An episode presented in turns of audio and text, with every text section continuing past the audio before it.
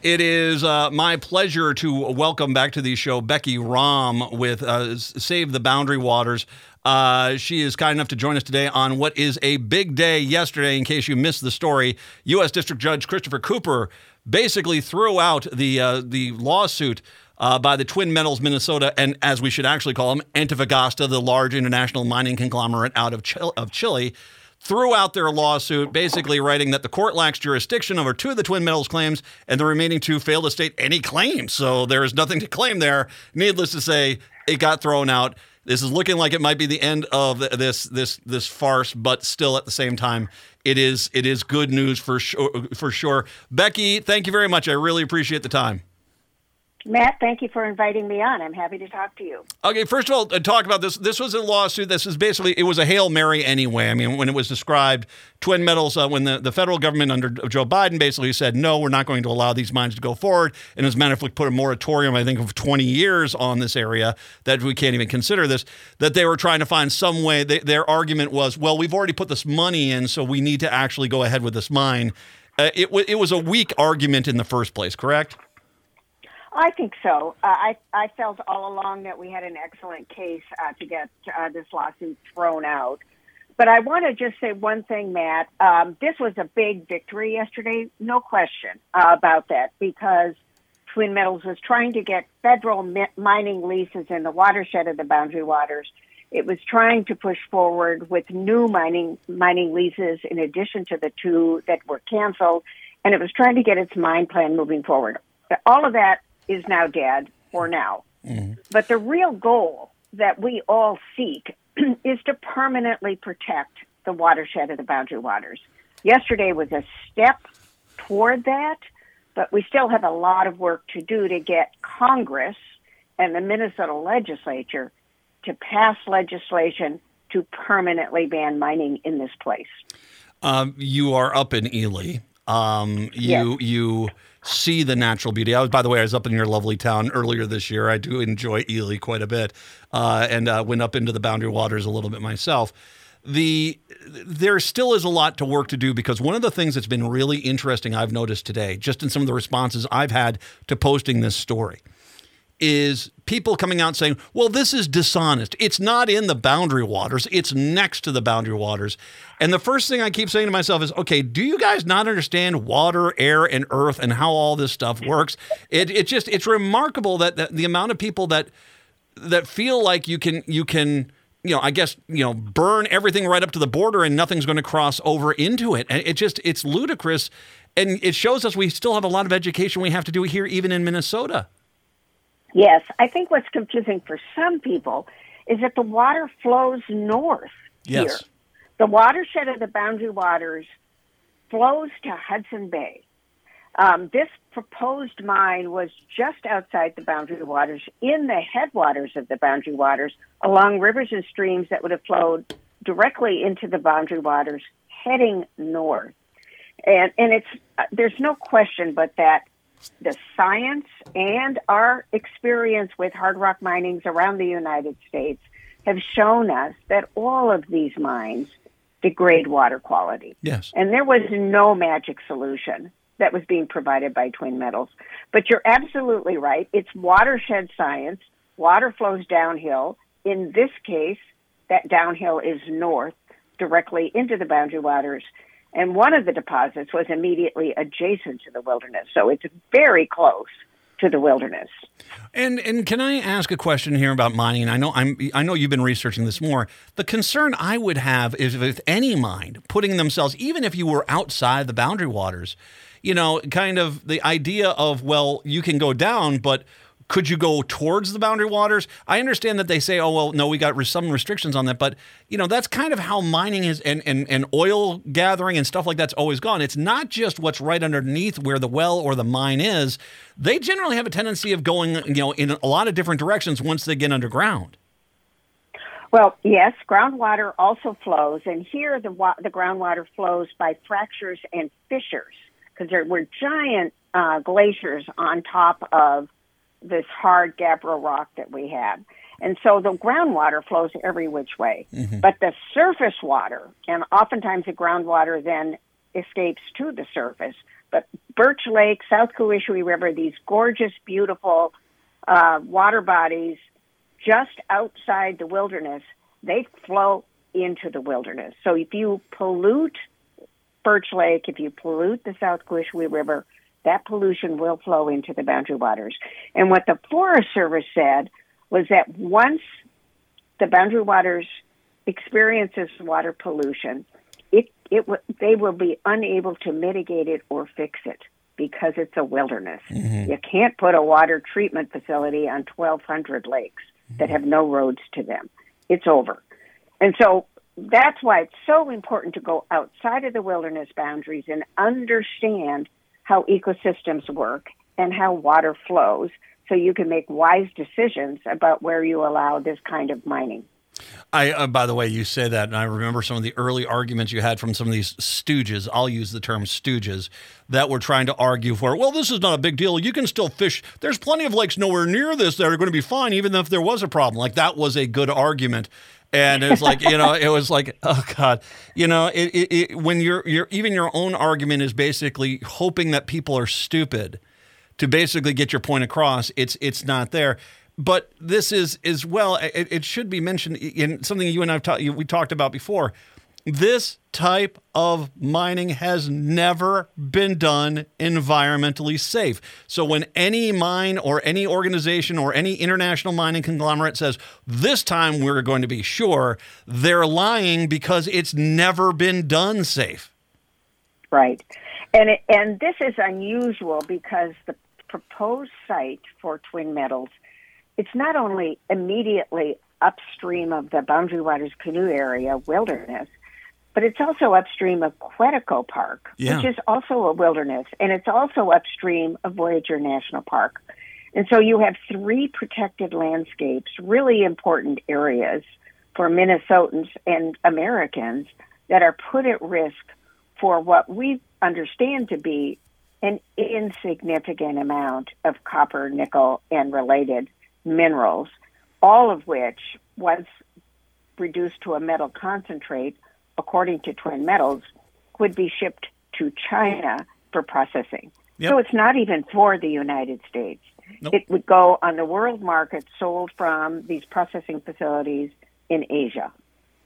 Well, and and that's also part of the problem is, and I mentioned Antofagasta earlier. It's we have to stop thinking about this like it's it's the 18, 1849 with the 49ers. This is not mom and pop organizations, you know, a guy that's just coming up here and, you know, with his pickaxe going into the ground. That just doesn't exist.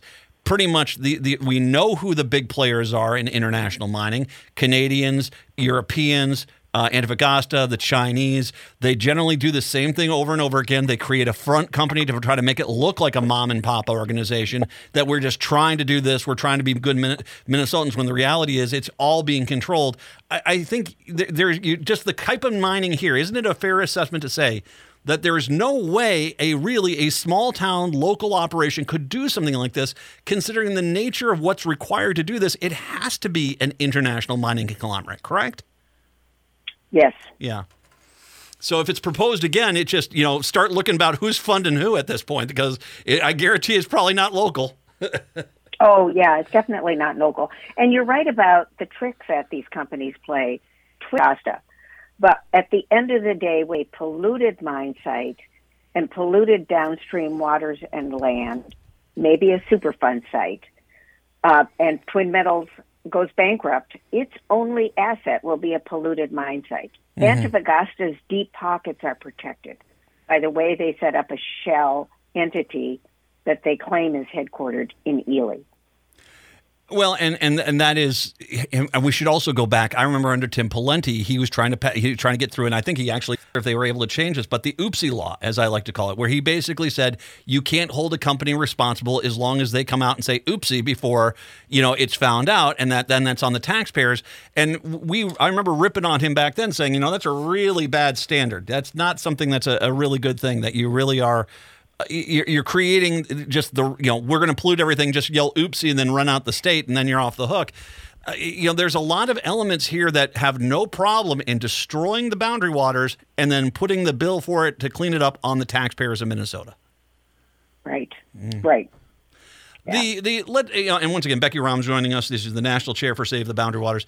L- let's talk about the future. Right now, we, we of course you know Joe Biden has basically said set us out. I believe it's 20 years where this can't be developed, and so that's good news. But you know that's generally, for the most part, it's only good as the next president is, and the next party of the president, and and who's bankrolling that. The uh, you know we we talk about these companies that are coming in here you know, this is not over by any means because now that they know that stuff is there, there's always going to be this pressure point, this this desire, kind of similar to what you see up in Alaska with the the the the the, the, um, the, the natural areas up there where they're trying to get the oil out of the ground.